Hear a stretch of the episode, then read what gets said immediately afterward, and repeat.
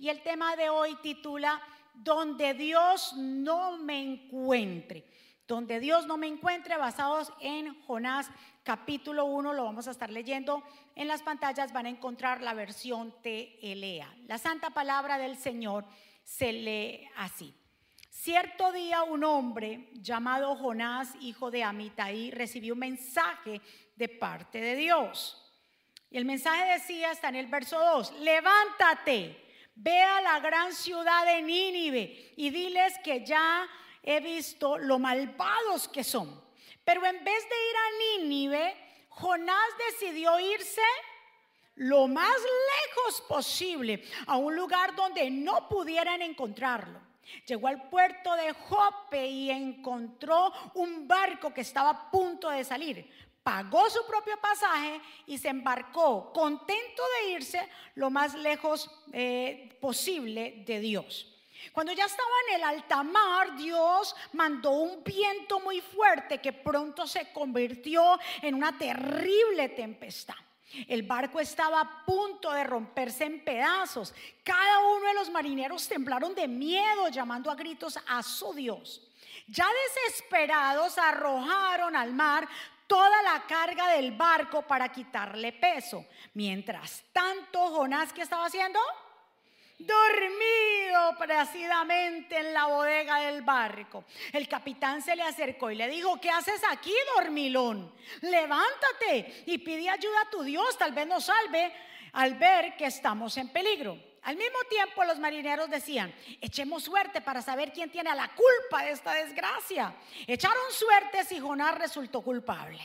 Entonces los marineros preguntaron a Jonás, dinos, ¿Ya por qué estamos sufriendo todo esto? ¿En qué trabajas? Mire las preguntas. ¿En qué trabajas? ¿De dónde vienes? ¿Cuál es tu país? ¿De qué nacional, de qué nacionalidad eres? Jonás respondió, soy hebreo y adoro a nuestro Dios, soberano y creador de todas las cosas. Lo que está pasando es culpa mía pues estoy huyendo de él. Los marineros llenos de terror le dijeron, ¿por qué nos has hecho esto? ¿Qué podemos hacer contigo? El agua se nos viene encima y la tormenta está poniéndose más violenta. Échenme al mar y el mar se calmará, contestó Jonás. Esta terrible tempestad cayó sobre ustedes por mi culpa. Los marineros comenzaron a remar con todas sus fuerzas, tratando de acercar el barco a tierra, pero no pudieron. Las olas eran cada vez más altas y la tormenta casi los destruía. Desesperados los marineros gritaron, Dios, por favor, no nos dejes morir por matar a un hombre inocente. No nos culpes de su muerte, pues eres, pues eres tú Dios, Dios mío, quien ha querido hacer todo esto. Entonces los marineros tomaron a Jonás y lo tiraron al mar. De inmediato el mar se calmó. Al ver lo sucedido, los marineros reconocieron al Dios de Israel como su Dios y le presentaron una ofrenda y le prometieron seguir adorándolo. Entonces Dios mandó un pez enorme que se tragó a quién?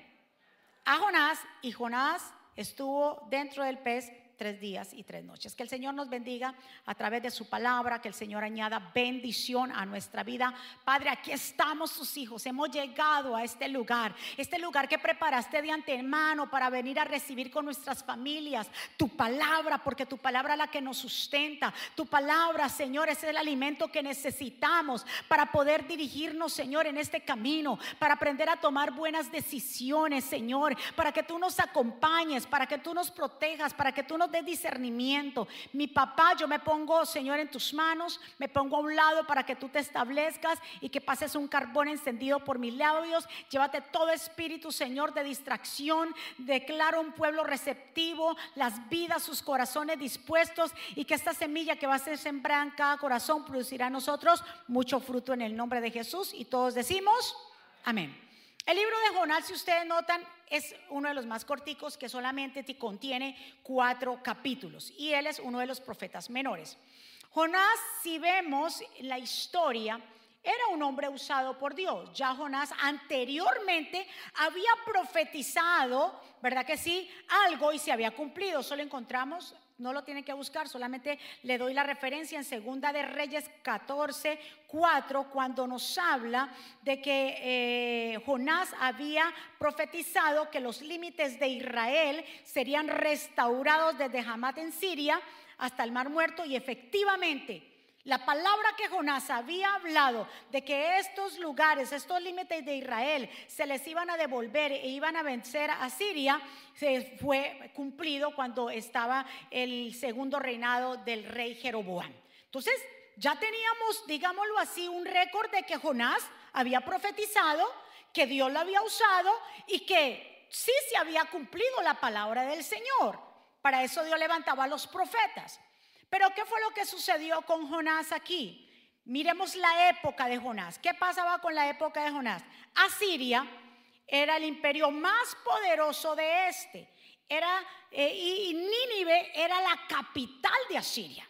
Era, Nínive era grande y mucha gente, mucho comercio, y, pero también había mucha maldad que Dios había ya destinado sacarlos o darles un mensaje de advertencia, digámoslo así primero, para poder que se arrepintieran. Entonces, miremos cómo sabemos que eh, Nínive era una ciudad grande. Está en Jonás 1.1, cuando el Señor le habla a Jonás. Cuando el Señor le habla a Jonás, ¿qué es lo que le dice de, Nínive? Dice, vino palabra de, Jehová a Jonás, hijo de Amitai, diciendo, levántate y ve a Nínive, aquella que Gran ciudad.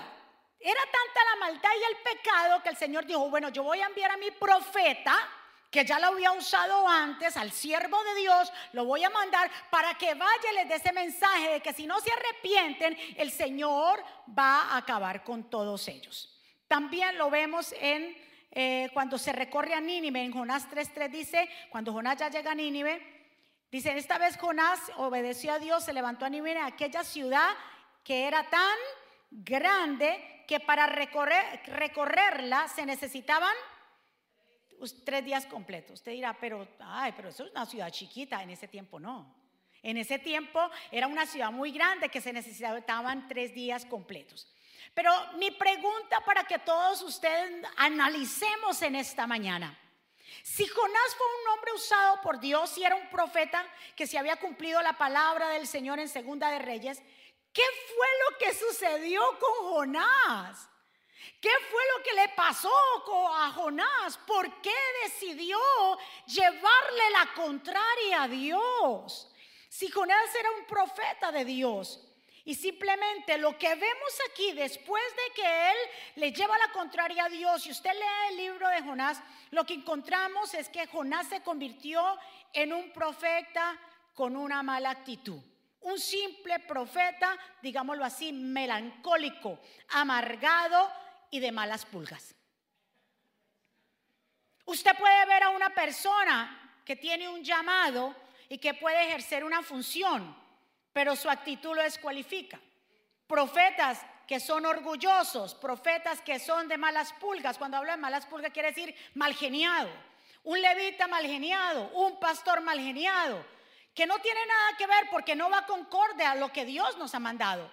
Porque la persona que Dios llama tiene que ser una, una persona que cuando Dios lo llame tiene que moldear su carácter. Y lo que encontramos aquí, con que era un hombre usado por Dios, tenía un mal carácter. Y hay gente que siendo cristiano no se lo aguanta ni la suegra.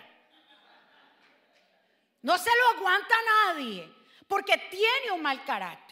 Y esas personas que sufren de mal carácter sufren.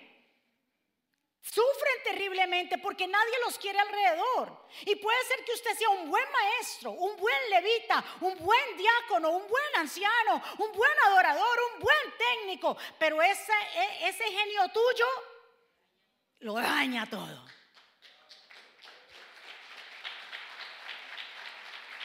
Jonás, cuatro capítulos. Y ahorita les voy a dar un secreto de lo que aquí descubrí de una cuestión de Jonás que me impactó, pero se lo digo al final.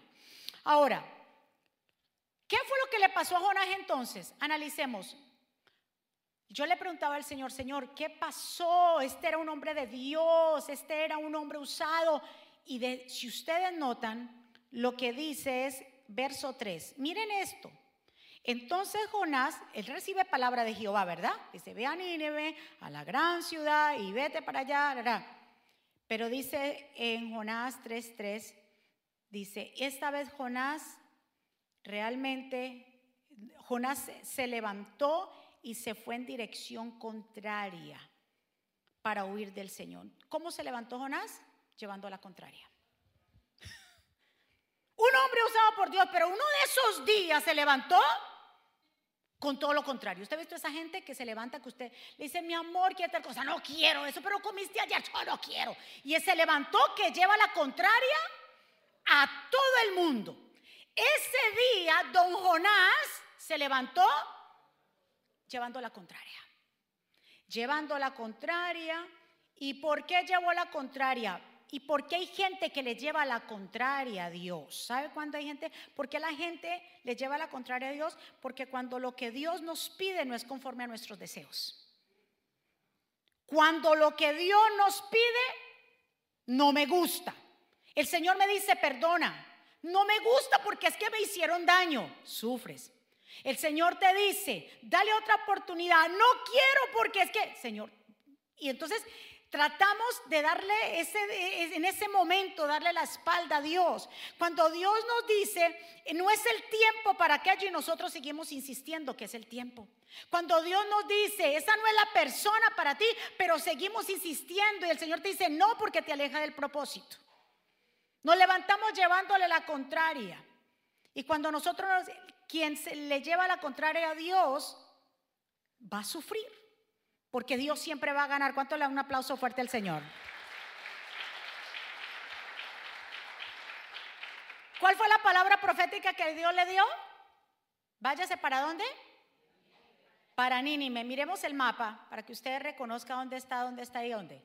Dios le dijo, mire, él estaba en Jope, ahí, ¿verdad que sí? Se fue para Jope, en Jerusalén. Y el Señor le dijo, vete para Nínive, que son 800 kilómetros, que equivaldría, digámoslo aquí, ir de Nueva York hacia Ottawa en Canadá. Allí nomás era Nínive.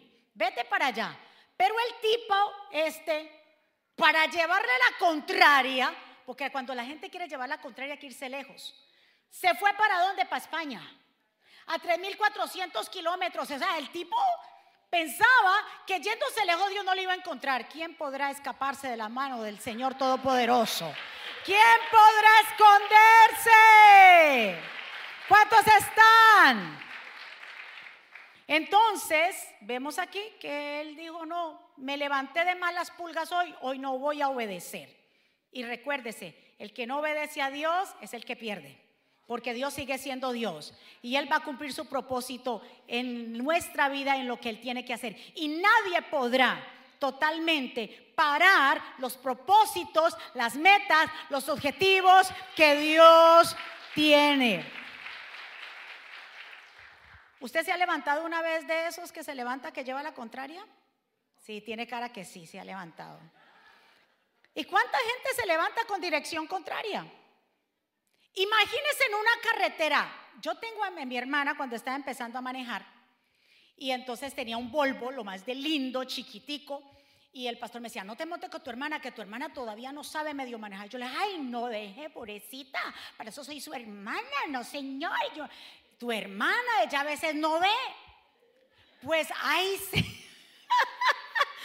Hermano, estábamos y íbamos conduciendo en la 495, ¿verdad que sí? Yo no sé cómo ella se metió por una vía contraria al Service Road.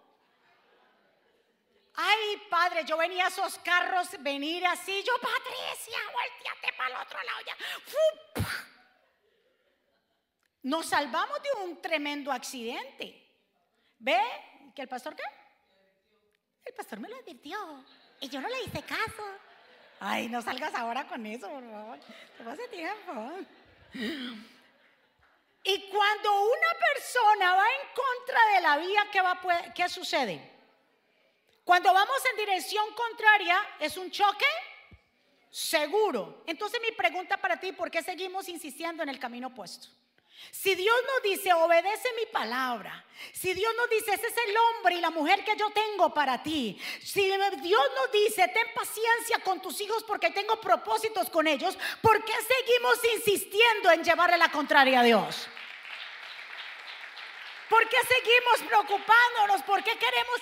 Qué bobada de... Óyeme, es que yo no entiendo. Ahí Jonás, aunque era un pues le digo, ¿qué nivel de inmadurez de Jonás? que Dios lo había usado y ahora el tipo se va a ir que lejos, como si Dios no estuviera ahí. Lejos, que es que no, me voy lejos donde Él no me pueda qué. Y vengo a decirte que aunque tú te vayas para donde te vayas, donde tú quieras irte, porque no estamos hablando físicamente ahora, hablando, tu mente se puede ir lejos. Tu mente puede estar, usted puede estar aquí, pero su mente está pensando, ¡Ah! ¿a qué hora va a terminar para tomarme mi cafecito? Me quiero ir a tomar y lejos de aquí. Y fuera, ¿qué horas va a terminar? Porque ya tenemos que ir a hacer remesa, mami. Mañana empezamos de nuevo la, cuestión. Tenemos que irnos rápido. Estás aquí, pero tu mente está lejos. Lejos como Jonás. Y Dios te está diciendo, trae de nuevo y estés aquí presente porque la palabra que yo te estoy dando es para bendecirte. Este dato lo encontré porque como estaba buscando de qué pasa cuando se lleva dirección contraria, me salieron un poco de cosas de tránsito. Y yo dije, yo le tengo que llevar esto al pueblo. Imagínese usted esto. Texas, el estado de Texas, encabeza la lista del estado de la mayoría de las muertes por accidente en sentido contrario. O sea que mi hermana no era solamente la, digo, la, la, la, la que estaba en dirección Óigame, dice que entre el 2015 y 2018 hubo 309 muertes por choques en sentido contrario. Es decir, el Estado representa el 20% de las muertes del accidente por sentido contrario. Usted dirá, pero qué gente tan loca. Porque es que el que lleva la contraria siempre va a perder va a haber un choque y va a haber muerte y muerte espiritual. Cuando no le hacemos caso a Dios, ¿cuántos están de acuerdo? ¿Cómo se le llamaría a una persona que lleva la contraria por todo? Eh, wow, pero así mismo es, soberbio, terco se le llama y va asociado con el orgullo y la arrogancia. Y se considera que es un pecado que realmente es la madre de todos los vicios la terquedad. Cuando usted dice, no, mi hijo, sí, mi hija, no, mi hijo, y ahí. Y cuando viene a ver, tiene razón. Y usted perdió tiempo, perdió dinero, perdió fuerza, perdió su paz, perdió su sueño por estar, ¿de qué? De necio, de terco, de orgullo. Porque eso tiene que ver y está ligado con qué? Con el orgullo. Ahora, mire lo que dice Proverbios 11, 2. Cuando viene la soberbia, viene también la deshonra. Cuando la gente tiene soberbia y orgullo y es terco, deshonra a Dios. Deshonra a todo el mundo. Viene la deshonra. Malos humildes está la sabiduría. Proverbios 16, 18. El orgulloso y el... Ay, Dios mío, mire, el terco, orgulloso y arrogante, ¿qué dice ahí? al fin de cuentas, fracasa. Todos tus planes se van a venir abajo. El que es terco, orgulloso, el que quiere alejarse de Dios, el que quiere, eh, tiene sus pensamientos lejos de Dios, tiene muchos planes, pero a Dios no lo pone en sus planes, vas a fracasar. En todo sentido. Te dirá, no, pero yo tengo y yo te propongo. ¿Cuál es el fracaso del hombre? El fracaso del hombre es no quedarse sin plata. Ah, ah, ah, ah, repito, el fracaso del hombre no es quedarse sin dinero. El fracaso más grande del hombre es que su nombre no esté escrito en el libro de la vida y después de que partamos de esta tierra nos encontremos en un lugar que no fue preparado para nosotros. Porque todo el mundo a veces toma el fracaso es aquí en la tierra. El fracaso en la tierra, yo fracasé en mi negocio, yo fracasé en esto, yo fracasé. Eso no es el fracaso. El fracaso más grande de un ser humano, dice, es para el infierno. Ahí está el verdadero fracaso. Lo de aquí es pasajero. Lo de aquí hoy podemos tener y mañana no.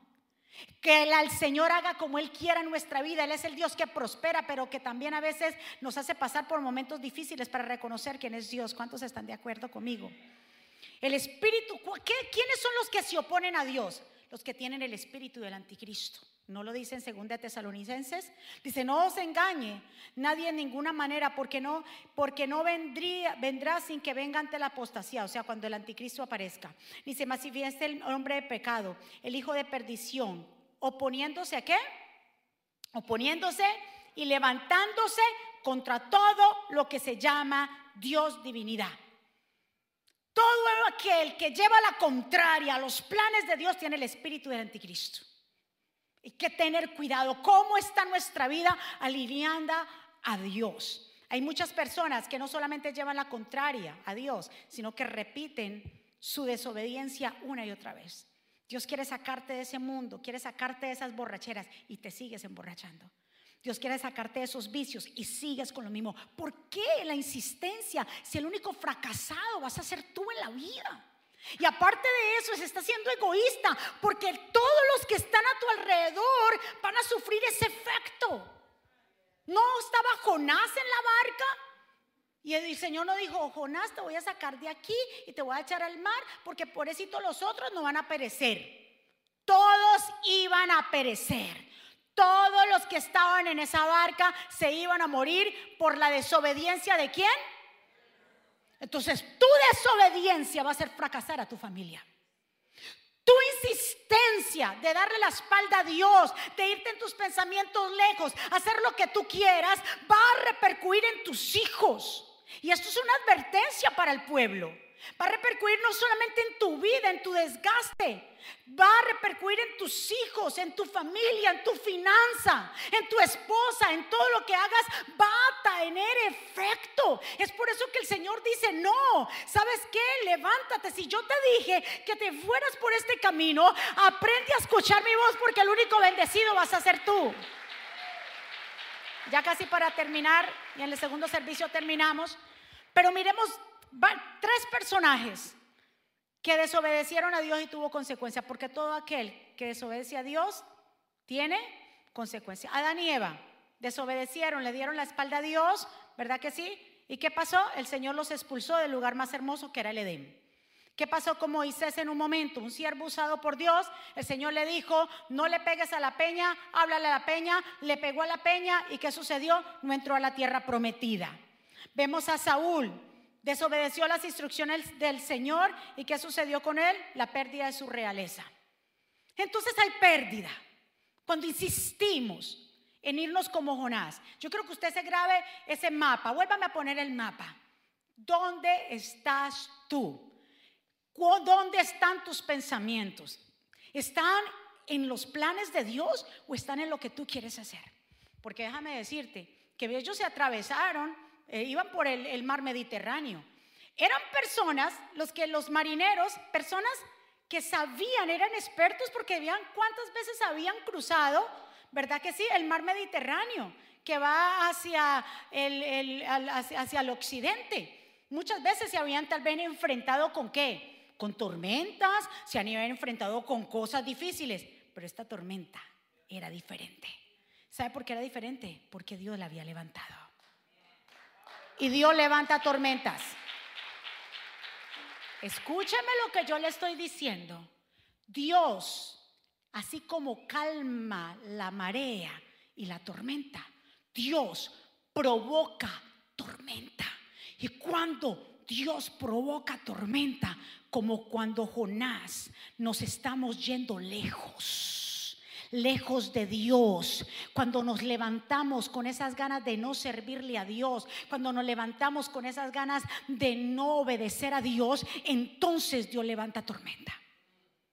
Dirá, pero Dios es un Dios misericordioso, claro. Al ser un Dios misericordioso, llama nuestra atención. Porque la única manera muchas veces de que Dios llame nuestra atención es que levantando tormentas. Pero lo lindo del caso es que aunque se levante la tormenta para llamar nuestra atención, Dios siempre tiene esa mano protectora que nos protege. Un aplauso fuerte. ¿Para dónde iba Jonás? Lejos, dice ahí bien claro lo que leímos, donde no me encuentre. ¿Será que el hombre se podrá esconder de Dios? Esa es mi pregunta para ti. ¿Será? Lucira, me voy para... ¿Para dónde me voy? Ustedes están lindos siempre. Ok, ok, ya me lo están diciendo. Me voy por la conchinchina y allá Dios no me va a encontrar. Si Él es el creador, óigame, Él es el creador de todas las cosas. Él creó los cielos y la tierra, Él es el soberano, Él rige y reina por todo.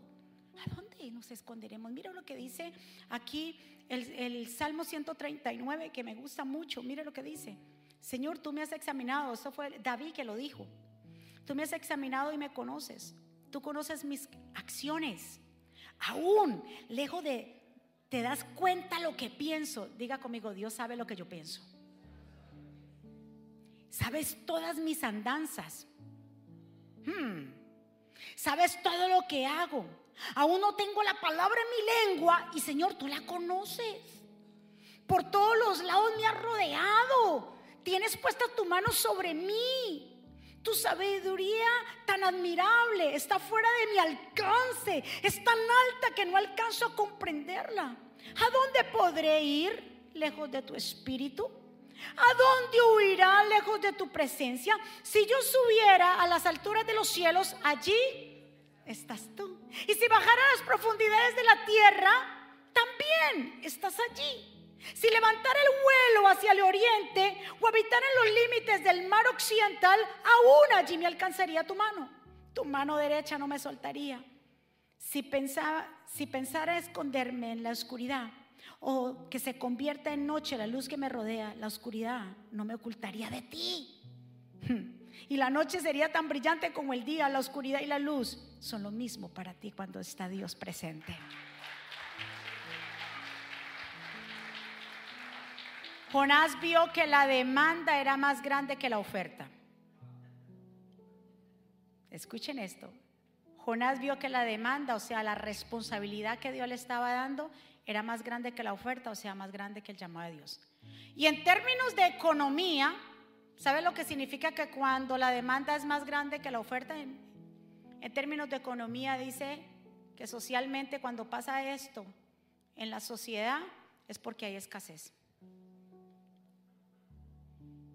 ¿Y qué es lo que le pasa a la gente? Está viendo realmente que la responsabilidad de servirle a Dios la ponen pierta de ese sueño. Eso, mire, eso es lo que causa el llevarle la contraria a Dios ocasiona adormecimiento espiritual. Sí, llevarle la contraria a Dios ocasiona adormecimiento espiritual. Porque Dios te dice, es por aquí y tú no por allá, entonces por eso se aleja. Y hay adormecimiento. Y Dios levantando la tormenta y durmiendo, sabiendo que Dios quiere llamar nuestra atención.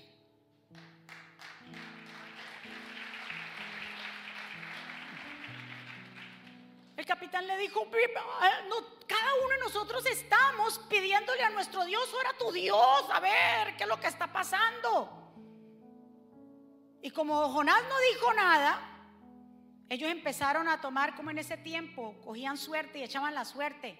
Me imagino la moneda, ¡fua! ¡pum! cayó Jonás. Tú eres el culpable, Jonás. Recuérdese las preguntas. ¿Quién tú eres? ¿De dónde vienes? ¿Qué oficio, papá? Dinos, porque tú eres el culpable de que eso esté sucediendo acá. Dijo, no, yo, yo soy, sí, yo.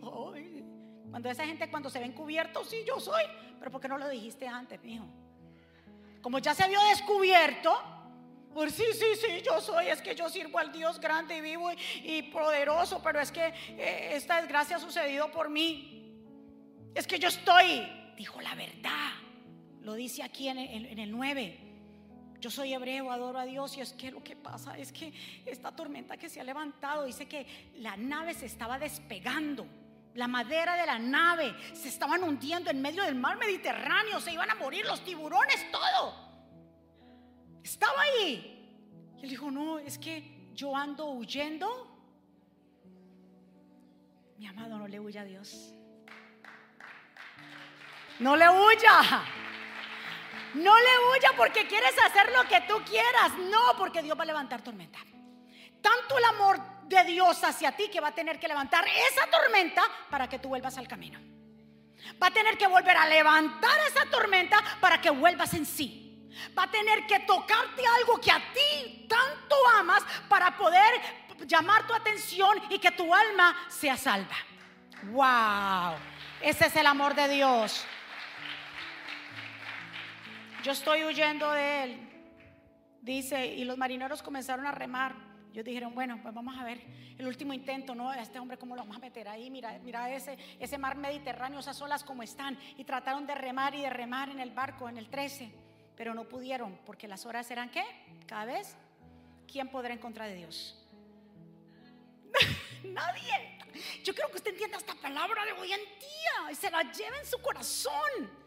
Dios levantó esa tormenta y ellos queriendo tratar, y así tú vas a querer tratarte de un asunto que sucedió y yo lo voy a arreglar, dice Dios, no, yo voy a levantar otra más grande. Si no es tu atención, que lo estoy si no me estás tomando la atención, entonces yo levanto otro más grande y otro más grande, hasta que entiendas hasta que puedas reconocer que mis planes son mejores que los tuyos y que yo tengo un propósito contigo y que mi llamado sobre ti es mucho más grande y que mi llamado sobre ti es poderoso porque quiero usarte, quiero que vayas a Nínive, quiero que vayas a mi voluntad, yo quiero usar tu vida, por eso voy a seguir insistiendo contigo.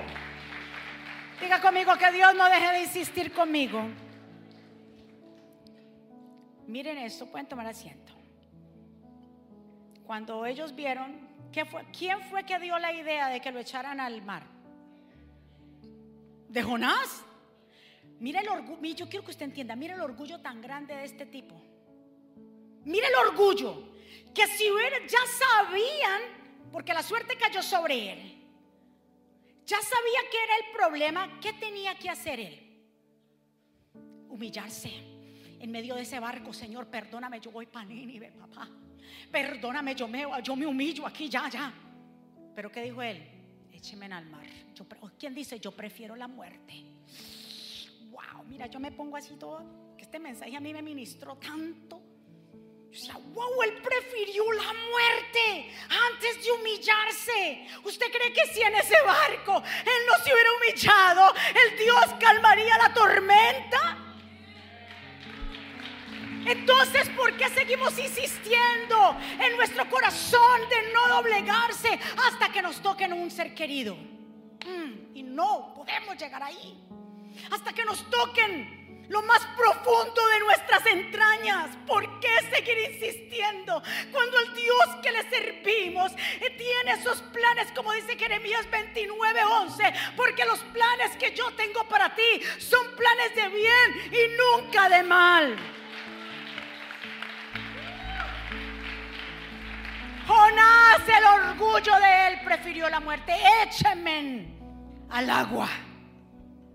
Suicidio, échenme. ¿Qué me importa a mí? Y hay gente que dice, ¿qué me importa? Que me pase lo que me pase. Yo no quiero hacer esto, no me interesa, pero Dios ya te tiene escogido. Antes de la fundación del mundo, desde el vientre de tu madre, Dios te escogió a ti y a su familia para que sean una familia sacerdotal y los planes de Dios. ¡Ay!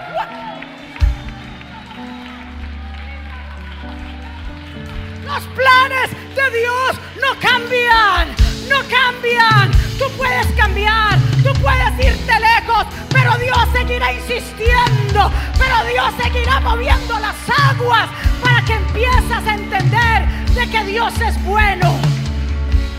Uh, quédese de pie. El que lleva la contraria pierde.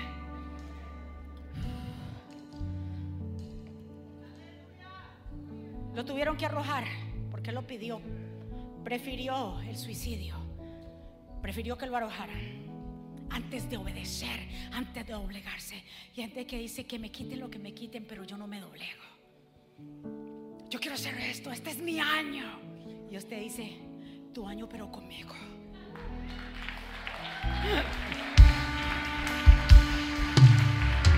Será tu año pero conmigo. Porque cuando yo bendigo, yo bendigo bien. Y bendigo no solamente a ti, sino a tu casa, tu generación, de tu generación. Saldrán hombres y mujeres que me sirvan. Más obedientes fueron los marineros que cuando echaron a Jonás. Óyeme, cuando echaron a Jonás, David dice que la tormenta. ¿Quién fue que levantó la tormenta? ¿Y quién es que la puede calmar? Entonces, ¿por qué no le servimos de todo corazón? ¿Quién es el que prospera? ¿Quién es el que hace empobrecer? Entonces, Él es el soberano. Dejemos de estar queriéndonos irnos para dónde. Para lejos, donde no me encuentre. Dios te va a encontrar. A las buenas las malas.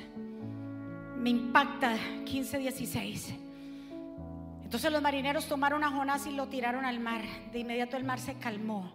Y al ver lo sucedido, los marineros reconocieron al Dios de Israel como su Dios. Ellos adoraban otros dioses paganos, pero vieron la magnificencia y el poder de este Dios que levantó una tormenta por causa de un hombre que estaba desobediente. Y cuando lo tiraron al mar, ellos dijeron, la tormenta se calmó. ¿Qué clase de Dios es tan grande este? ¿A qué Dios? Oh, my God. ¿A qué Dios este hombre le servía? Que cogió y levantó tormenta y la paró. La prédica fue dada de Jonás. Con la desobediencia de Jonás, estos fueron predicados. Lo tomó de ejemplo.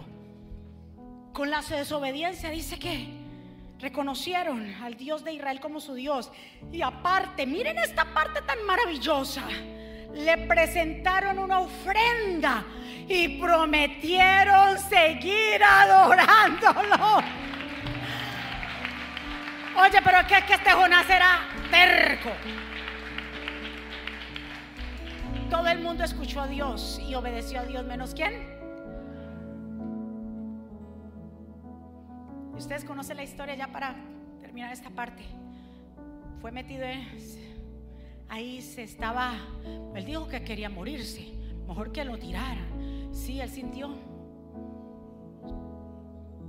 que el, mar se lo estaba tragando, que ya realmente dice, me había hundido por completo, en el 5.7, el mar me cubría todo y las algas se me enredaban en mi cabeza. Creí que ya no saldría del fondo del mar. Pero tu Dios, Dios mío, me salvaste la vida.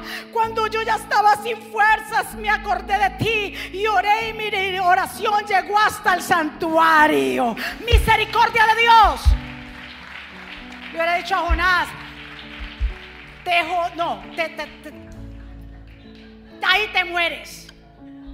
Ahí, te olvídate, desobediente. Dios no es así. Le dio otra oportunidad. Cuando ya se estaba muriendo, cuando ya no podía respirar, cuando estaba tragando agua, cuando las algas lo estaban envolviendo y no se podía mover.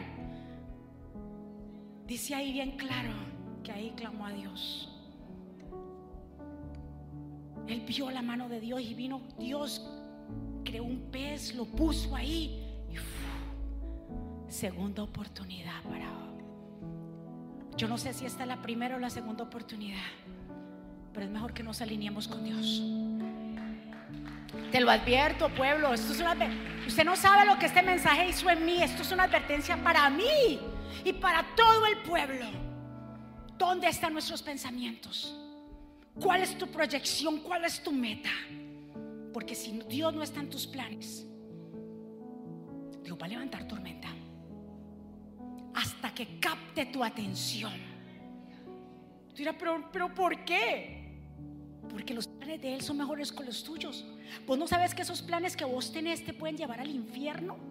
Esos planes que vos tenés te pueden llevar a la destrucción, no solamente tuya, sino de tu familia. Entonces como Dios te ama tanto a ti y ama a tu familia, entonces Dios quiere que sus planes se cumplan. Levante su mano hacia el cielo. Misericordia de Dios. Dios es misericordioso. Dios es bueno. Adora, adora, adora, adora. Adóralo ahí donde tú estás. Porque Dios te está dando oportunidad. Dios me está dando oportunidad. Adóralo,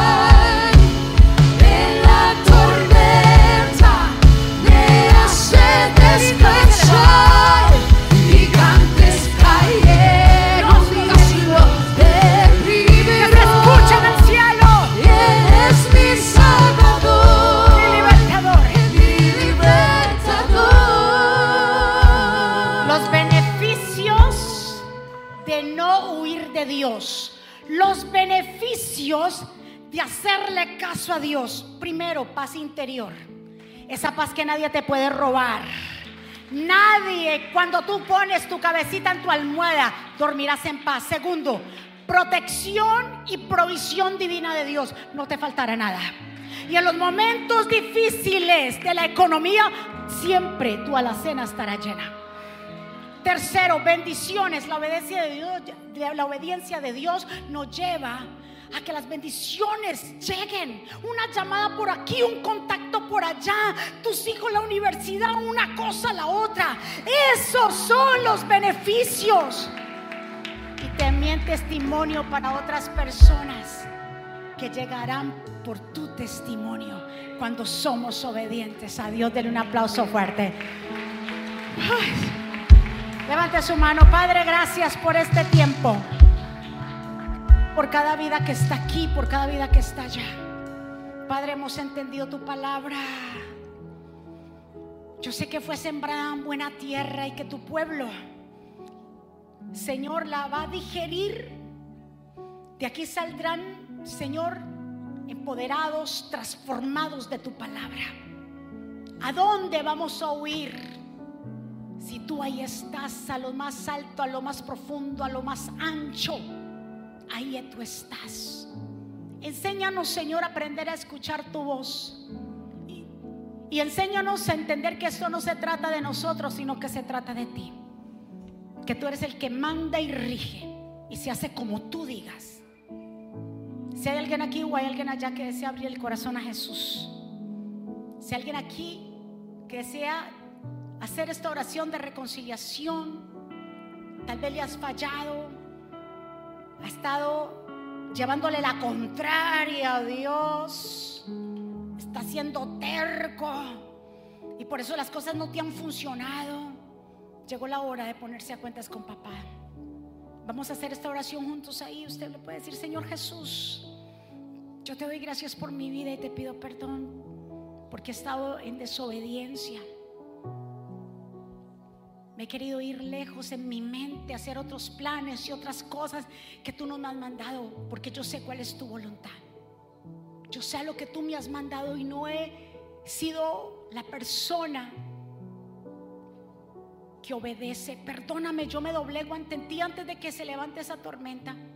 Y si se ha levantado por causa de mi desobediencia, dile a papá, yo me humillo ante ti, te pido Señor que tengas misericordia y pongas bonanza. Que tú calmes los vientos, Señor, y la marea. Yo haré lo que tú me digas, papá. Yo no puedo pelear en contra de ti. Me pongo a cuentas contigo, te reconozco como mi Señor y soberano Salvador. Te entrego mi vida y mi familia y te pido perdón. Yo me alineo a tu voluntad. Voy a dejar las excusas, a poner otras cosas más altos que tú cuando tú eres el más alto que todo. Porque me lo has dado todo. Todo lo que yo tengo, todo lo que yo soy, me lo has dado tú. ¿Cómo no te voy a servir? Escribe mi nombre en el libro de la vida, en el nombre de Jesús. Amén. Den un aplauso fuerte al Señor. ¿Quién vive? Y a su nombre. Y el pueblo de Dios. Y el pueblo de Dios. Y el pueblo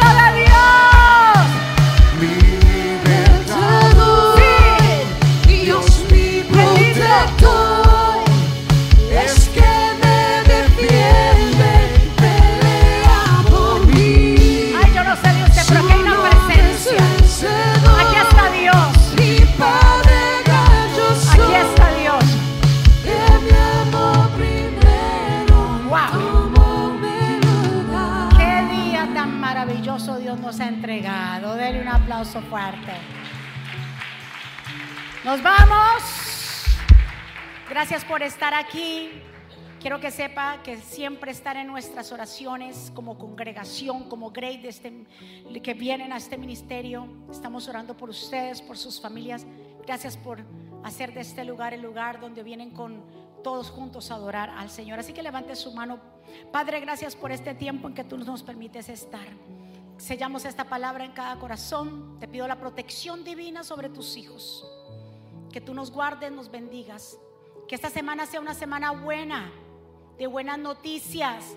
Ni ninguna arma forjada en contra de tus hijos prevalecerá. Tú cuidarás de nuestros pasos, Señor.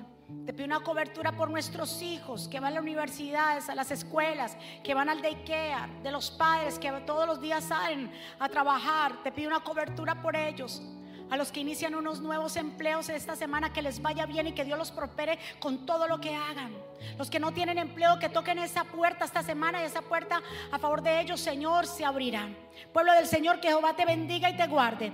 Que Jehová haga resplandecer su rostro sobre ti y tenga de ti misericordia. Que Jehová alce sobre ti su rostro y ponga de ti paz. Y termino con estas palabras. Vivan en gozo. Sigan creciendo hasta alcanzar la madurez. Anímense los unos a los otros. Vivan en paz y armonía. Entonces el Dios de amor y paz estará con ustedes. Que la gracia del Señor Jesucristo, el amor de Dios y la comunión con el Espíritu Santo sea con todos ustedes. Dios me los bendiga, Dios me los guarde. Besitos, bendiciones, les amamos. Gracias.